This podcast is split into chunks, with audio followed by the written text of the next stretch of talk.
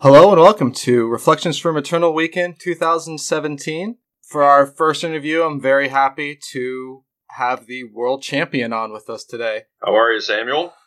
Hi, Andy. Andy Markiton. This was your third Eternal Weekend, you said? Yeah, my third Eternal Weekend. So, third Eternal Weekend, top aided last year, won it this year. A lot of people have been congratulating you for the past couple weeks. Allow me to do that one more time for you. It's a great honor to talk to you, and I'm good to get started if you are. I do appreciate that. That's that's very kind. Thank you, and I am good to go. Appreciate you having me. To start off, let everyone know who you are and who you are outside Magic. To start us off, the the person behind the Montolio. well, I'm a I'm a father of two beautiful girls. I have an eight year old and a five year old daughter, and so a lot of my time is filled up with with going to ballet, gymnastics, jazz, and swimming. and yeah, yeah, it uh, it keeps me keeps me busy. That's for sure. And my hobbies outside of magic, I'm really into hockey. I'm a diehard Toronto Maple Leafs fan, and yeah, I also been uh, very much involved in the running world for probably the last 12, 13 years. I, I like to run marathons, etc., and that keeps me sane. So that's that's the guy I'm outside of magic out- outgoing, having a good time. I mean, you're still outgoing in the Magic world. It just gets a little tough being behind the Magic Online screen. But speaking of which, your personal Magic history, like where you started, how you got to where you are, and you know, I heard there was a few gaps in there. A lot of us have gaps. I've found that most people I talk to, if they've been playing long enough, there's always a time where they're like, you know, maybe I don't think about this 24 7 every day. Yeah. Uh, so my history, you want my history in Magic, correct? Yep.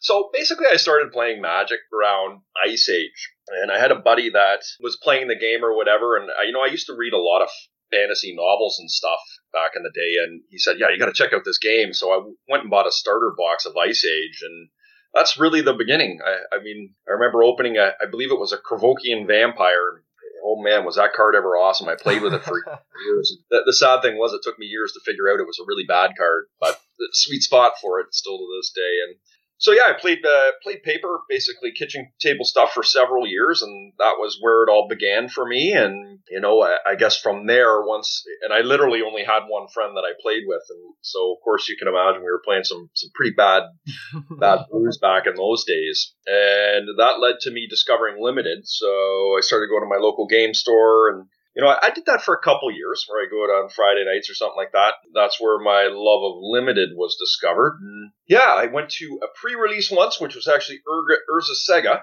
I don't know how what your beliefs are, Samuel, but I'm a guy that believes in karma and all things happen. all things happen for a reason. And at that Urza's Saga pre-release, I had my probably 90% of my collection stolen. Yeah, it was pretty devastating because at this stage in the game, you know, I'd been playing Magic for for quite a few years you know, that was basically it for me. I, you know, you never recovered. I, think I had a couple decks at home and, you know, you lose your entire collection. You're like, that's it. So I took a hiatus for, you know, one or two years and I bumped into a buddy of mine that I knew from a local game store one day walking down the street. And he said to me, Hey, you know, you should play Magic Online. And I'm like, Magic Online? Of course, our, our connection was Magic.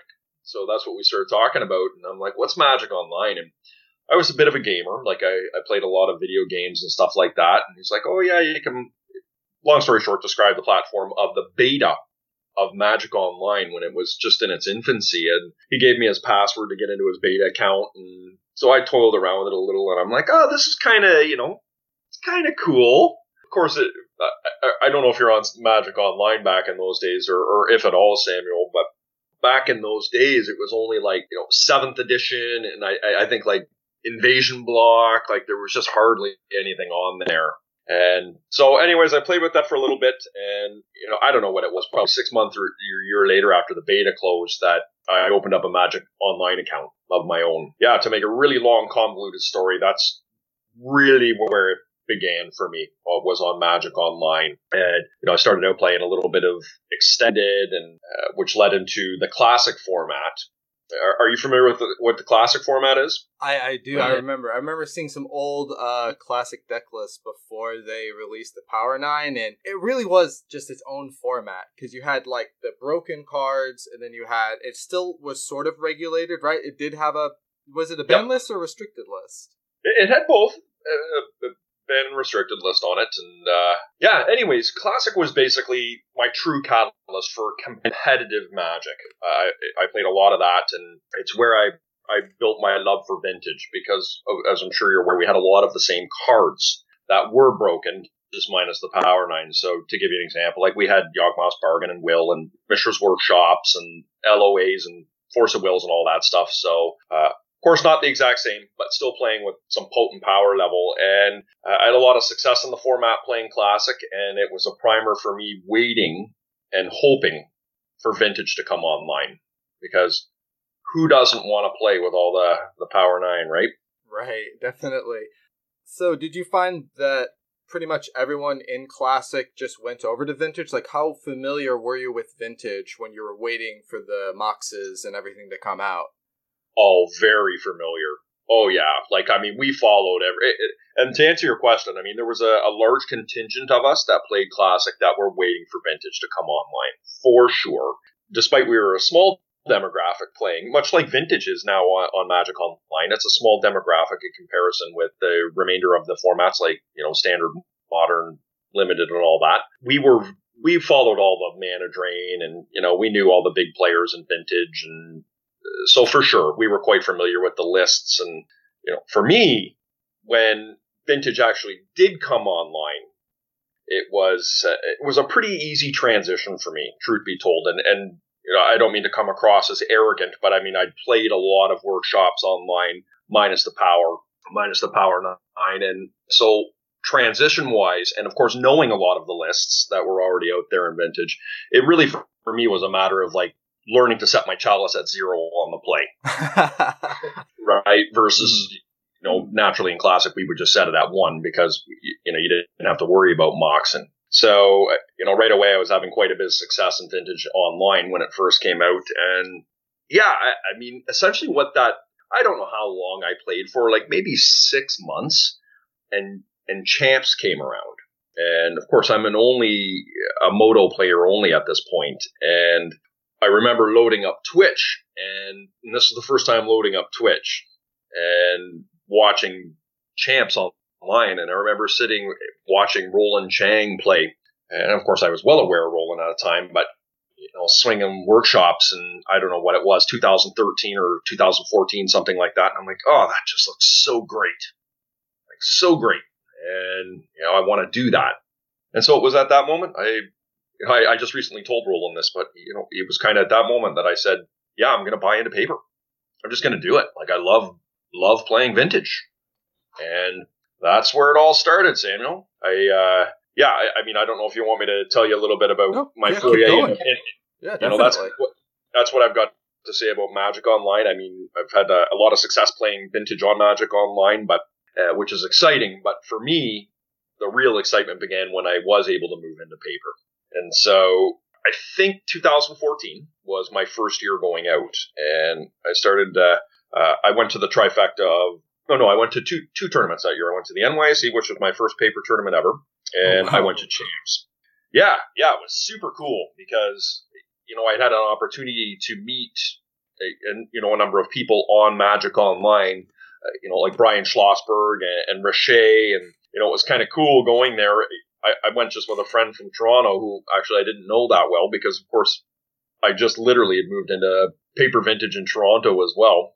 We have a really small scene here, but you know, going out and meeting those guys in person was a really cool experience. And you know, the the tournament itself was, I mean, I'll, I'll kind of synops champs and the NYSE together. I, I had very similar records. I, I, think I went something like, oh, I don't know, um, seven and three or something like that at NYSE. I can't remember how many rounds now it was, and uh, I had a very similar record at champs. Um, so I did pretty good, but not quite there. Um, it was it was a really steep learning curve for me moving into paper. I, I remember having a discussion once with Kevin Cron before I had actually come out to the NYSE, my first paper tournament, and you know, kind of what I, what what type of differences do you think you'll expect when you get there? And tournament management is a real thing. That was the that was my steepest lesson going there. You know, having uh, kind of navigating and like to be clear, Samuel, like I hadn't played a paper tournament in over 10 years. Yeah. So I, am just in the math in my head. Yeah. It's, it, it's such a, it's such a big event too. That's crazy. That's just like going right into it. That's pretty impressive. Cause those well, are I, grueling. Like one thing, big thing about like those long tournaments when you're not, you can't just sit comfortably at home is they really get grueling. Oh, and, for sure. And, yeah. Oh, I'll, I'll, talk more about that later. I, have got oh, some, yeah. like some cool stories about that, but you know, it was just really, uh, you know, there are a lot of advantages to playing at home. Yes. And, you know, you've got your bathroom there, and if you need something to eat, it's big. And, and these were things that were really throwing me for a loop. You know, like uh, my my preparation was poor. Like I didn't bring something to eat. I didn't have water with me. It was uh, you know, having somebody sitting across the table from me and talking to me. Yeah, I found that distracting in the beginning. I wasn't. I, I'm used to hyper focus and you know tuning in on what I'm doing and um, you know things like play trends. Like you've got to be able to remember your tangle wire trigger and your Chaos trigger. So silly things that you know paper players would take for granted but it, it, took a little bit for me to figure that those things out. And anyway, so long story short, 2014 was in hindsight. I mean, despite I was disappointed at the time, like I still did pretty good, and you know, I, I learned that I could swing with people on paper. 2016. No, okay, so Samuel, I'm screwing this up. Yeah, so probably 15. It was, two, it was 2015. My yes. apologies. No, 2014 no that I looked. Uh, you know, I saw it on Twitch. I'm like, yeah, I'm playing. 2015 was my first foyer in the paper. And 2016 was uh, was kind of my coming out party. I, I had a, a, pretty good year for that last year. I went to the NYSE again, which is a fantastic tournament run by Nick Detweiler, and I I ended up having a, a very good tournament and won that one on Ravager TKS shops. Doesn't that seem like a long time ago now? Oh, saying man. that Thought-Knot Seer. Those those days with the Thought-Knot Seer. Just toss it in there and it worked really well. It does feel forever ago. Now everything is just Ravager this, Ravager that. What can we Ravager now? Yeah, well, I mean, we had Ravager in that list, and it oh, was, yeah. it was it was it was a big player in the list. But of course, you're right. Thought Not was the the big catalyst there. So, anyways, that was that was an amazing tournament for me, and uh, you know, it felt wonderful to win that. It was uh, really the coming out party for the Magic Online players making an impact, at least from my standpoint, in paper, in vintage. I, I definitely uh, agree with that. I, that's the first thing when, when people were reporting from it. There was two, right? The finals. It was, was it was Tom two, Metelsky and I. Yeah, yep. Two uh, big Magic Online players battling heads in paper. Yeah, no, no, no. Definitely what people were saying. That's really invasion. Then it's really that when Magic Online really started to pick off a lot more, and I saw a lot more people buying in because it's really it, people take online results, you know, seriously, but people always will take the paper results with just the step higher. And that's really like, you know, this guy can play, doesn't just, you know, 4 the dailies and this, that. You know, he wins the event and then you top aided the next big event right after that, which is pretty big, which this year actually spoiled a little pattern that been going on because uh, Sullivan Brophy won the NYSE the year before, top aided you won the NYSE top 80. We just need the NYSE winner to win to top eight this year, and it would have been a pretty fun pattern that been going on. Yeah, oh for sure. Yeah, for sure. But anyways, so the NYSE uh, was was a good tournament for me, and I ended up going out to the Waterbury after that, which was my first time at the Waterbury. Ray Robillard ran that one, and had a really good tournament there as well. I ended up. Uh, it, it, was a little bit unfortunate. I was 5-0 and I ended up drawing Nick DeJean in round six, and, and we were unable to draw. He couldn't draw, so we ended up playing, and I lost that, which threw me into ninth place, which was was uh yeah. I mean, we've all been in that position. It, it didn't feel good, but obviously still a, a respectable placing. Uh, then, of course, as you just mentioned, uh, I went to champs after that and was able to top eight once again with, with Ravager TKS and uh, ended up losing in the quarters to the the eventual winner. So uh, good year last year. Which a little better year this year. Well, yeah, it's, it's you know it's it's really funny because I was not even going to go to champs this year. I had I've had a pretty uh, uh, challenging 2017 personally this year, and I was unable to get out to any of the other, the other tournaments that I went last year. Like, was really sad to not go back and be able to defend NYSE, and you know, couldn't go to Waterbury, any of the EEs, and you know, I didn't want to ramp down. I wanted to ramp up, and so champs was even in question for me. Samuel, I I was kind of a last minute decision. And yeah, I'm really glad I went. so your team, the academy, what was their role in, or how long? Like, when did you start playing with them, and then how did it lead to the point that we're at now? Because three members in the top eight, you and Rich and Brian. Yeah, the academy is an interesting story, and you know, I I'm probably the guys will balk at me for the way I'm describing this because I'm, I'm rather a poor historian, but I the way I remember it is, you know, as my name started to proliferate a little bit out there on Magic Online, I started talking with uh, with Brian Matthews. You know, of course, uh, Matt Murray. And Brian Matthews is uh, B- BSCHL, I believe, on Magic Online, and Matt Murray's Chubby Rain. And, you know, these were guys that I was, well, Matt Murray and I bumped heads a lot in, in events back in the infancy of vintage. Like we played each other a fair amount, and uh, there was a mutual respect there. And you know, Brian and I used to talk about shops because Brian's a, a shops only guy. So that was kind of my, and they're both in, of course, in the academy. I guess at some point, if I recall, it was I think it was in like March of 2016 that Matt Murray uh, put me up for vote, and that was that was my in uh, into the academy. And yeah, I mean, essentially, what is it? It's a, it's just a hive mind of really good magic vintage only guys. And uh, yeah, it's been it's been a really humbling and great learning experience being with these guys. I mean, obviously you're aware of you know some of the guys that are in there, but you know some of the more prominent names like guys like Brian Kelly and Rich Shea and Matt Murray, just to name a few. Ryan Eberhart, uh, Will Dayton. I mean, you know, there, there's quite a few of us in there. Brian Matthews, and so yeah, it's uh, it's been a, a pretty good experience. Very very flattered to be part of the team. So how how did being part of that hive mind help you decide on your final list? Like we saw you went through some last minute sideboard changes, a lot of stuff like preparation for it. I mean, you knew you were going to be on Ravager shops, right? That was a given, but your exact list, how did you get to that point? Because you said you're almost not going to make it, which might have affected your preparation. To be clear, like we have uh, you know, within the academy, we have silos.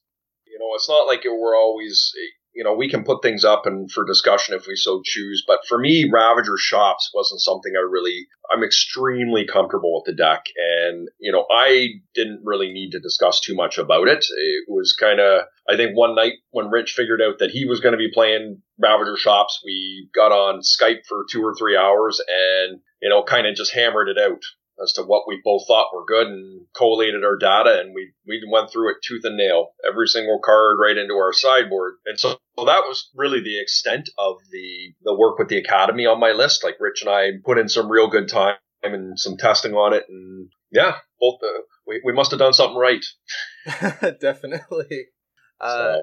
Yeah, because what is it? You you guys had a difference in your sideboard that well, he Rich didn't have the ratchet bombs, right? And you did.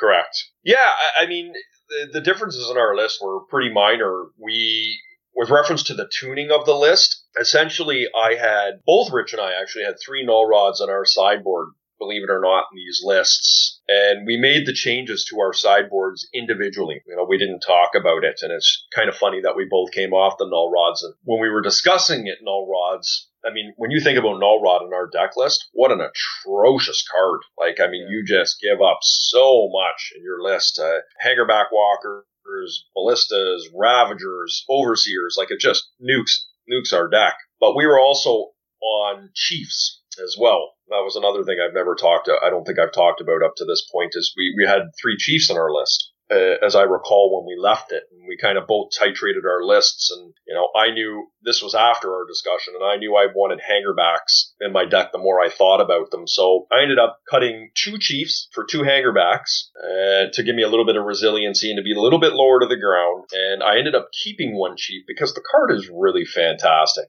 Like it's, you know, and it was excellent for me at Eternal Weekend as well. Uh, wish I could have had more of them, but Rich just chose to not run any Chiefs afterwards, and he just ran three hangerbacks. So that was the difference in our main list. I had one Chief, and he had an extra hangerback. And sideboard, uh, I chose to go with the Ratchet, two Ratchet Bomb powder keg package over my two Null Rods, three Null Rods, excuse me. I think Rich had a Witchbane Orb and two Sorcerous Spyglasses for me, I was, you know, the reason that you run ratchet bombs, contrary to popular opinion these days is basically to nuke fast mana. When you're up against PO decks, and I expected there was going to be a presence of them at champs, so that's why I went with those. Uh, I don't know if you saw my interview with Randy post tournament, but I would have rather have had Sorcerous Spyglass than the Ratchet Bombs. Not not hindsight, of course, but that, that, that was my line of thinking at the time. But I didn't own them, and I just wasn't willing to, you know, run around on Saturday morning looking for them. This was a this was like a change that happened at ten o'clock at night, eleven o'clock at night before champs. And of course, I'm familiar with ratchet bombs and powder kegs. I've I've played them a lot and never been crazy about them. But it's one of those things like a necessary evil you, would be sad if you didn't have them against fast combo. And uh, your main disruption, yeah. You know, sometimes you just catch them with their pants down, right when they're on the play, like they belch it out, and you know they don't combo off, and you can drop a quick ratchet bomb and nuke their all their fast mana, get you back into the game. Because you know, I don't know what other people's experience has been, but uh, I find that the current iteration of shops struggles significantly against fast mana decks, PO decks, you know, with tinkers in them and stuff. So, so that's kind of the, the genesis of the list that I brought to champs. Uh, so the split is that just a nod to Sorcerous Spyglass, or one would have? I'm assuming Ratchet Bomb's better than Powder Keg because you can kill enchantments and such, but Powder Keg has that slight edge where you can always use it if someone tries to kill it. But I think in the end, you definitely want Bomb. So the split really just nod to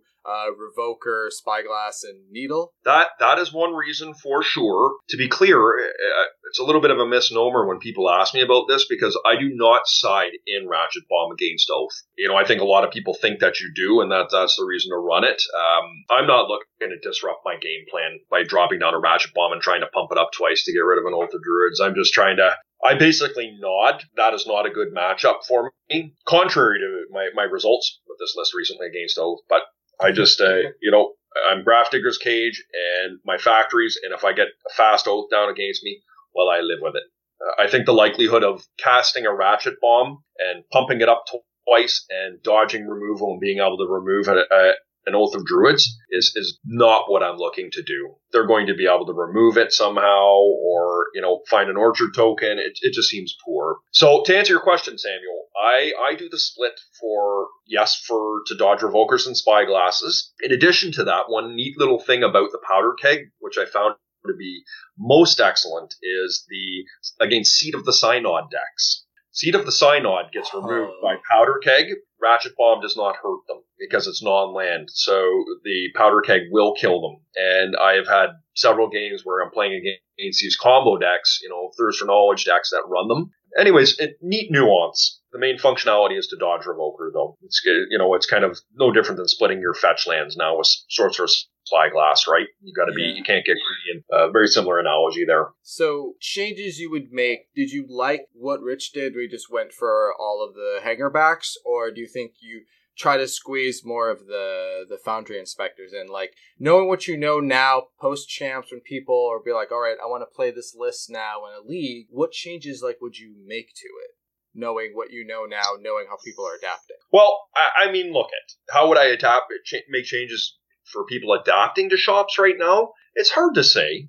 I mean, I just fin- actually finished playing in the Power 9 Challenge today. It's the first Magic that I've played in the last, uh, since Champs. And I loaded up my desk, my deck verbatim, minus I put in two Sorcerous Spyglasses and, uh, and my sideboard. And the deck felt okay. I ended up going 4 2 with it. You know, I was getting blown out by Ancient Grudges and uh, I can't think of what the name is, Shattering Spree. You're getting STP'd and Path to Exile. Like it felt like people are adapting to it. So where to go from there, I, am not sure whether I do want more hangerbacks or not, because against the majority of blanket removal, hangerback's a very good card, gives you some level of resiliency. You know, against both those two cards I just mentioned, you know, Shattering Spree and Ancient Grudge, hangerbacks are just phenomenal. But one of my beasts with Hangerback Walker is, and this is something I debated vehemently when I, Rich and I were looking at our decks, Hangerback Walker is a card that quite often wants to be sitting back and pumping them up and trying to get value out of them. And I believe the Overseer build is you want to be going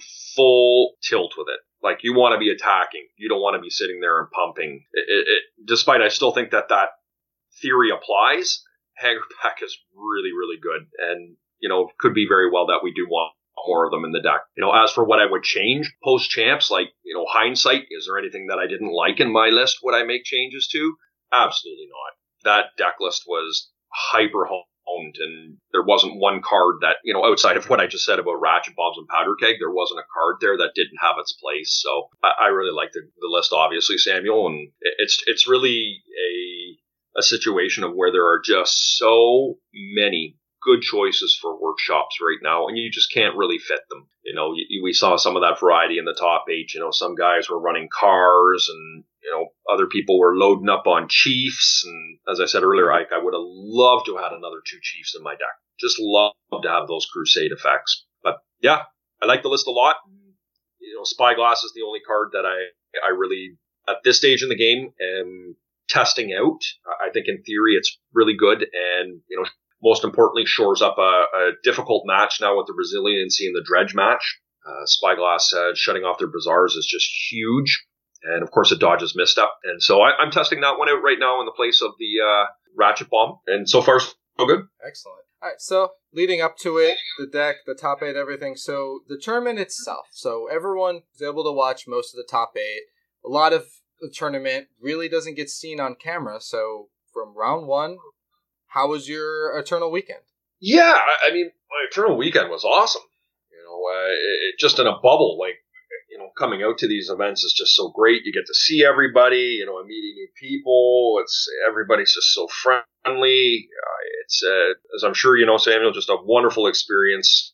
I think I said on on uh, so many insane plays that it's cliche, like you know, the vintage community is so great, but it, it really is though. And and coming from a guy that has not been around for a long time. I mean, you know, I've been three years that I've been knowing all these people and meeting new people, and it's just awesome. Like the amount of friends that I've made in this community, it, it's really humbling. Like, uh, what a great experience. For for the most part, like it, it's probably the best communities that I've ever been a part of. Like the fact that there's a one player, um, I, I forget his, I forget his, I I know, I know his name on Magic Online is uh, Rishi QQ.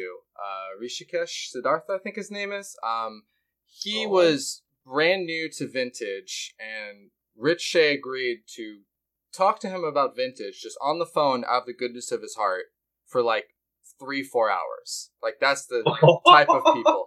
Yeah, that's the type of people that thing. It's like, you want to know something about this format? We'll help you. We all want to be part of it and I think that's that's my my favorite part about it is that people are want you to play and they want you to have a good time. And yeah. I, guess it helps that it's also older people usually that play because they can afford like the more expensive stuff. And you know we're not brash young people anymore and you know butting head and trying to be the best and being like you know you can go to a tournament and go one three but still have a good day just because the everyone is just so nice around like all the vintage terms I've been to, it's just been a wonderful atmosphere and no rules lawyering, nothing like that. Just people just having fun and you know, oh, uh, congratulating your opponent on great plays, and it's just it's all great. And I think more communities need to learn from them.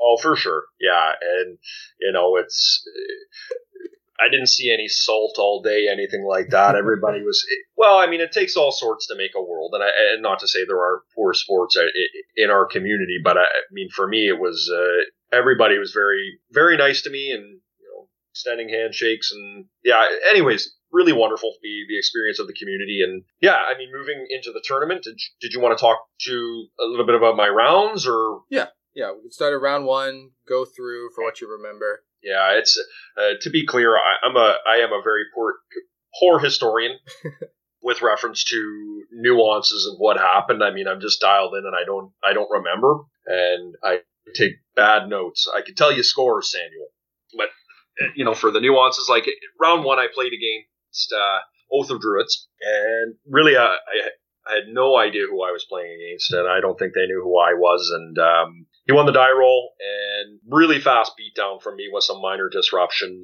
and that got me into second game. And I, I had no idea what I was playing against. You know, game two, very similar. I got a fast beatdown on him, and I did see an oath of, or a forbidden orchard from him that game. I beg your pardon, which cued me off to oh, like you know that moment where you go, oh dear, and it was pretty early on in the game. And you know, I, he never ended up resolving anything against me or any oath of druids. And yeah, I finished him off 2-0, uh, just with your traditional beatdown and some minor land disruption. Didn't see any spheres that game. And round two, I played against another gentleman by the name of Carey. He was playing a, you know, once again, he won the die roll and he was in Grixis. Is what I, what I figured out pretty quick. Like, I think I saw a C and a Volk out of him. You know, he played a Time Bolt game one and that was essentially all he did for that game. I'm not helping myself so far keeping shops off restriction the way I'm talking about this. It's just like I, I'm like talked uh, turn two, turn three, it's over. But that that game was over incredibly fast. And uh, game two, I ended up getting a, a triple revoker hand with some uh, with with a wasteland, I think, and you know he he just didn't end up doing anything. But it turned out at the end at the end of that game, I was talking to him a little bit, and he it actually turned out that he was on Oath of Druids, and so I I, what, I was flabbergasted. He was playing some type of fast mana combo Oath deck. It wasn't like Grixis Thieves or anything like that. I, point saying that is that I somehow beat Oath of Druids round one and round two in this tournament. Very very lucky. Uh, because of course that's the deck that you want to dodge uh, when you're playing my type of a build. And so, yeah, that was uh, that was a fantastic start of my day for me. Uh, currently sitting two and zero, uh, four and zero in games, and I ran in, I ran into a guy in round three playing Jeskai. It was a really cool build. He had uh, he was running TT, uh, thing in the ice, Jeskai oh. with one mentor in it. Yeah, uh, just a typical Xerox deck with TT in it. Super cool deck. Uh, I ended up beating him 2-0 as well. Round four, I ran into blue white standstill. Interesting fact is I only won one die roll that entire day. So really, uh, one? Yeah, shocking. I know. Uh, I couldn't believe my luck, but as long as I kept winning, I was like, all right. But but I ended up beating the standstill list 2-0, which uh, feels good.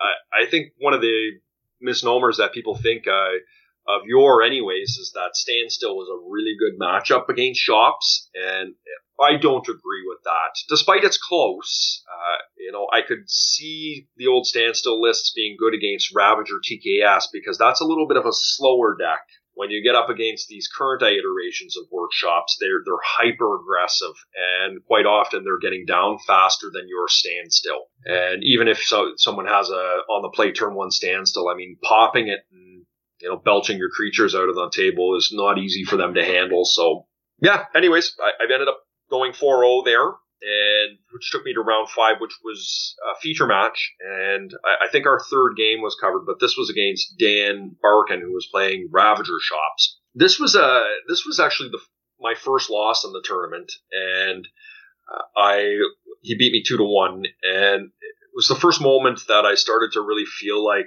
oh, I'm, you know, we mentioned earlier, I'm starting to fatigue a little bit here. Like my, I felt like that was. Uh, uh, and not because I lost the game. Uh, it was more because I felt like I could have won that match.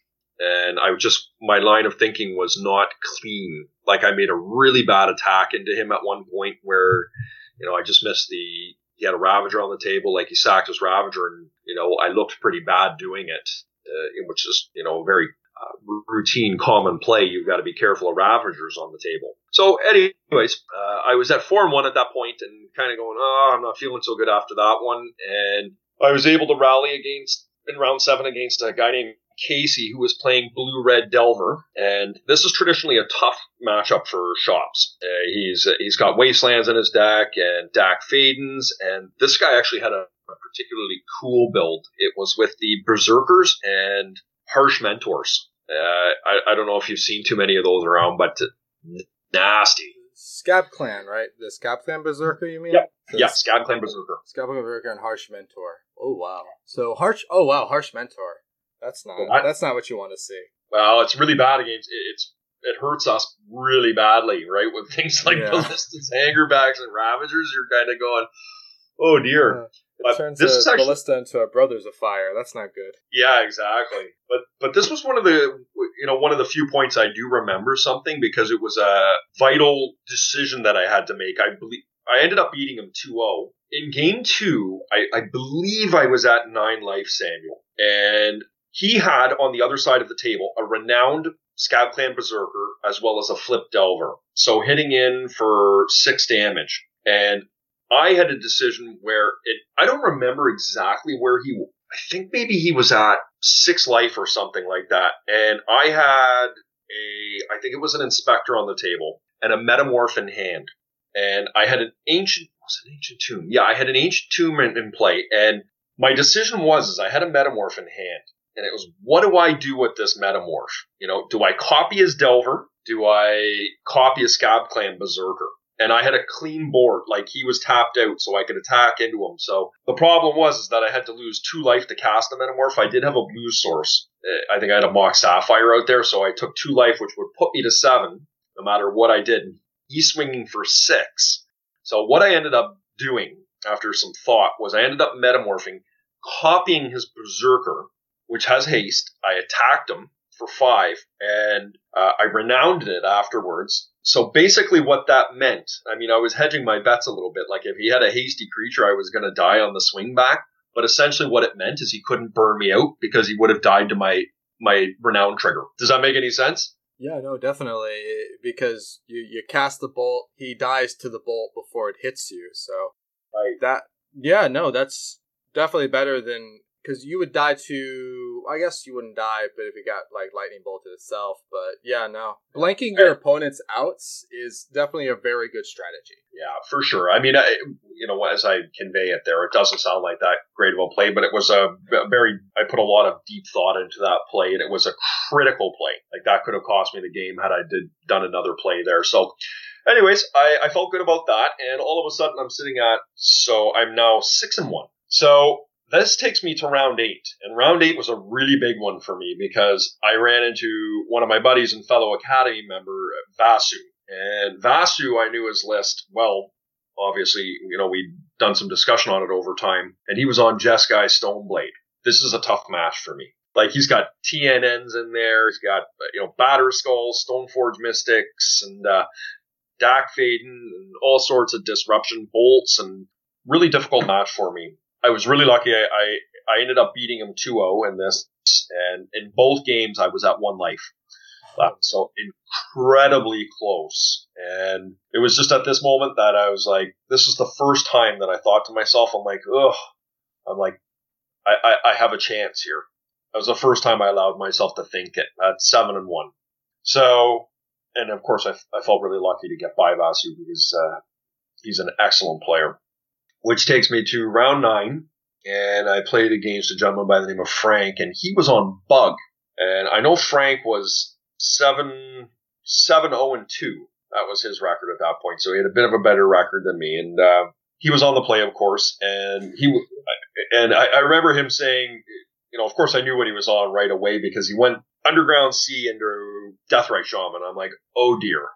Just so happens that I ended up having a, a really good hand that game, and I was able to wasteland him. I think I played a mana crypt into a revoker with no disruption and shut off his deathrite shaman. And anyways, I was able to get there pretty quickly that game, but definitely had a I don't want to call it a cool play, but I, I had another heads up play in game two against him where we had, we both had pretty solid boards. Like I remember he had like a Deathrite Shaman, a Leovold out. Um, I think he had a Manglehorn out. You know, bringing my stuff into play tapped. It, like it was pretty relevant. And I also had a, a, pretty significant board. Like I had a, a Chief in play. I had a Ravager in play. I think I had a Hangarback Walker in play. Uh, we were kind of sitting at parity on the board, and uh, I ended up. I don't even know what possessed me to necessarily side it in, but I brought in a precursor golem. So it's on the stack. I cast this precursor, and Frank really sat there for a minute. He had a couple cards in his hand, and he's like, hmm, you know, I, I don't know if he's, you know, he's certainly representing a force of will because he really agonized over countering it or not. And so after some uh, deliberation, he lets it resolve. So I get my tokens come into play. And he, another important piece of this information is he's tapped out. I immediately sacrifice my precursor golem to my ravager. And he's, he's like, oh, didn't see that one coming. And for those of you that, I, I mean, for anybody that plays workshops, you know, with these precursors, probably is all over this move. But if you're not used to it, it's a uh, it's a great play against uh, uh, opposing uh, players because once you remove that precursor golem, you can't target them, right? I mean, you can target the tokens. It, does, it doesn't get copied. Yes, it doesn't remove the other ones, and so all of a sudden, I was left with two four fours for the price of five mana, which was pretty pretty significant, and it ended up winning me the game. So I felt good about that. And yeah, which takes so currently sitting eight and one, which takes me to the big big round ten. I'm playing against Russ in a feature match, and yeah, that was a real crazy game.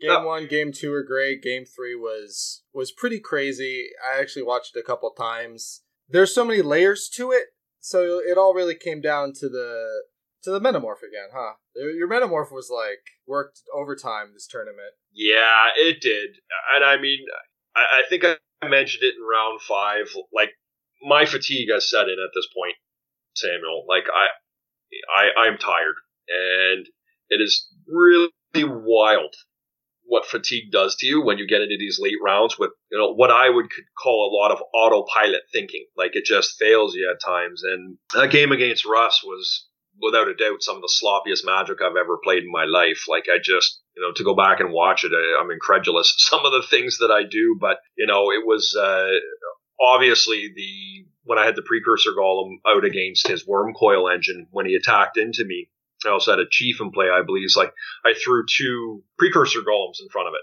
like two two golem tokens, right? Eight eight, two four fours up against a six six. Like get that thing off. I've got my own Hellkite. I just swing back and wipe out his Wurm tokens, right? No, he had a Ravager in play, you know. So made himself, uh, I don't know what it was, a 10 10, I beg your pardon, yeah. Wurmcoil, which just basically blanked my two tokens for nothing. And uh, you know, so once again, that was the second time today that I walked into a Ravager.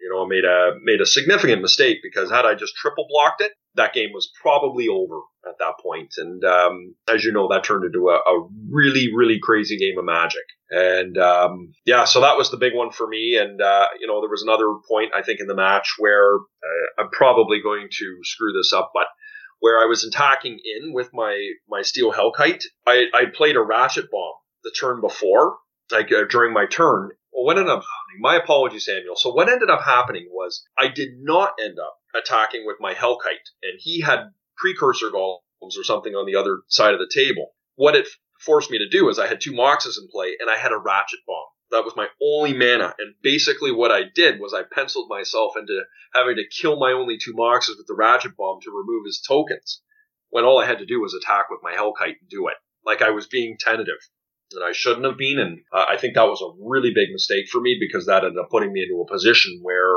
you know, uh, as you know, that I basically had to draw mana to be able to cast that Sol Ring to kill him with my Hellkite. Anyways, it, it was a crazy game. I mean, there was also a point where, you know, I didn't blow up as Crucible of Worlds with my Hellkite with three mana in play. And, uh, you know, I got into trouble with that. I was locked with the Crucible. And, you know, I'm not sure whether that, even today after having watched it, whether that was the right play or not, because I, I believe I was at one life when that game ended.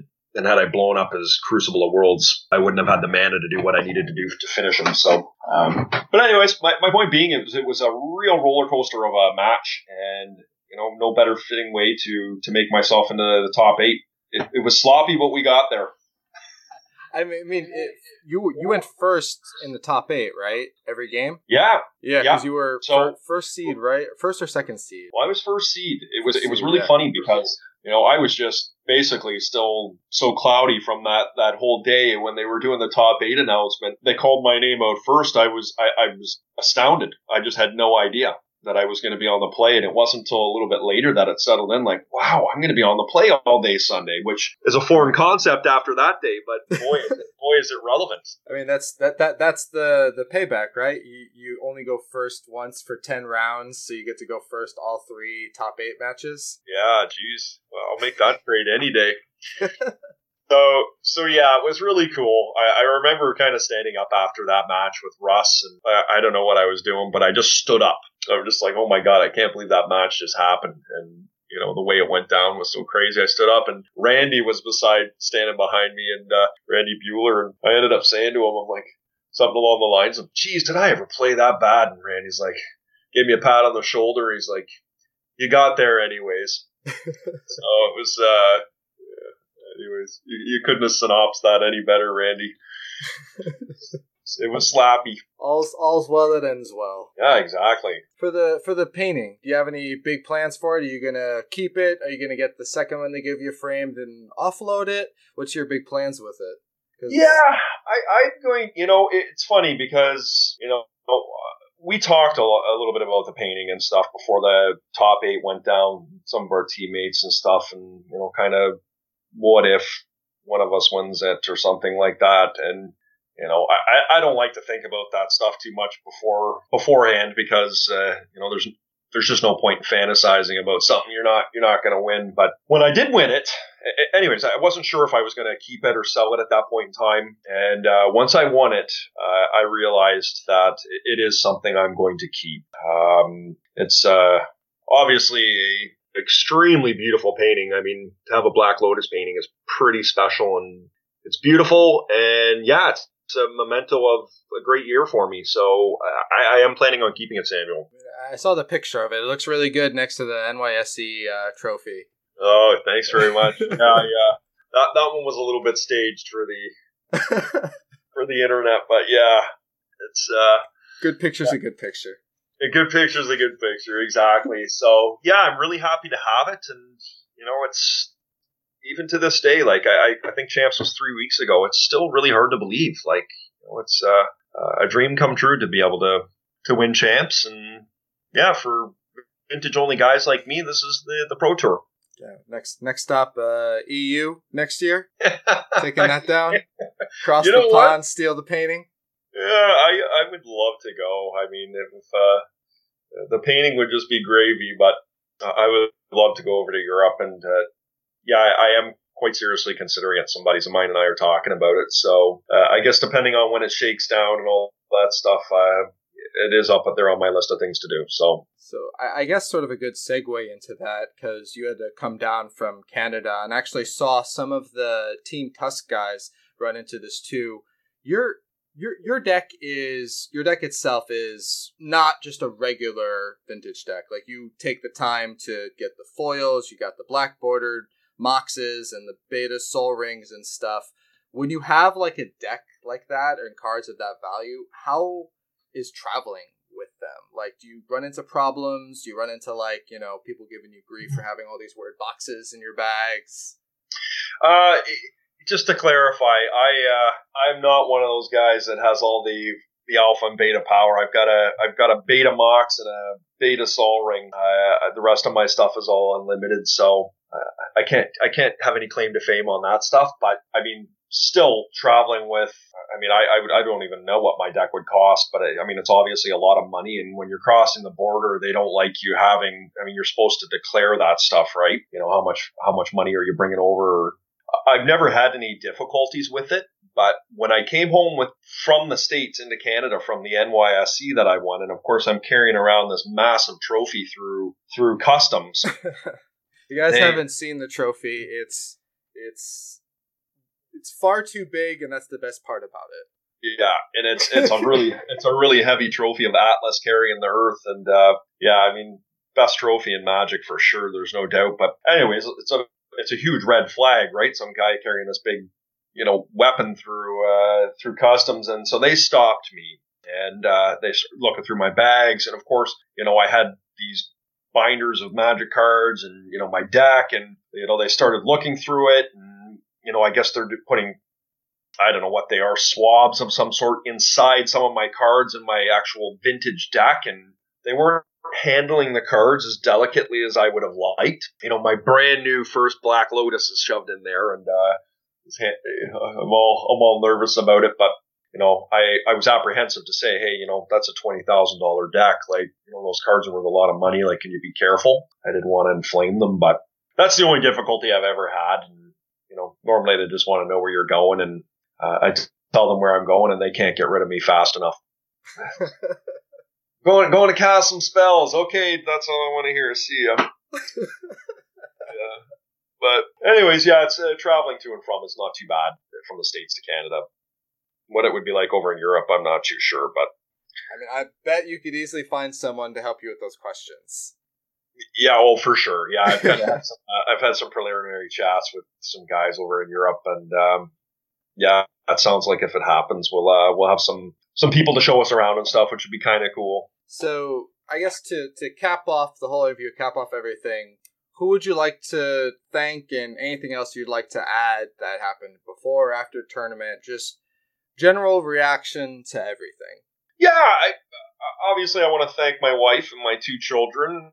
You know, it's uh, I I put a moderate amount of time into practicing my my craft and you know sometimes that comes at the expense of hanging out with them and they've been real supportive of me throughout my my journey. So first and foremost them and of course i'd love to thank all my my team over at the academy. We've got a great group of guys and girls over there and you know i couldn't have done it without them. And yeah lastly as i mentioned earlier like i'd really like to thank everybody in the community who's reached out to me and been supportive of me and introduced themselves. It's been uh, it's you know winning the trophy is one thing but meeting all the people and the new friends is uh, way more enriching for me. So it's it's been a just a wonderful experience, and I thank uh, I want to thank everybody out there. And you know, other other little tidbits. Uh, you know, really enjoyed going out uh, on Friday night after we top eighted. I was hanging out with you know the, the group of the guys there, Rich and Ryan and Brian Kelly, and it was a really good night. Matt Murray, we were all celebrating, and that was uh, definitely one of the highlights of the weekend for me. And I think that's it, Samuel. It's uh, it's it's still uh, it's still surreal. I mean, you got another eleven months and one week of being world champion for anyone has to say about it. So, I mean, well deserved, and thanks for talking to me today. Really appreciate it. Well, I uh, you're welcome, and I really appreciate you taking the time and having me on. It was uh, it was a real pleasure.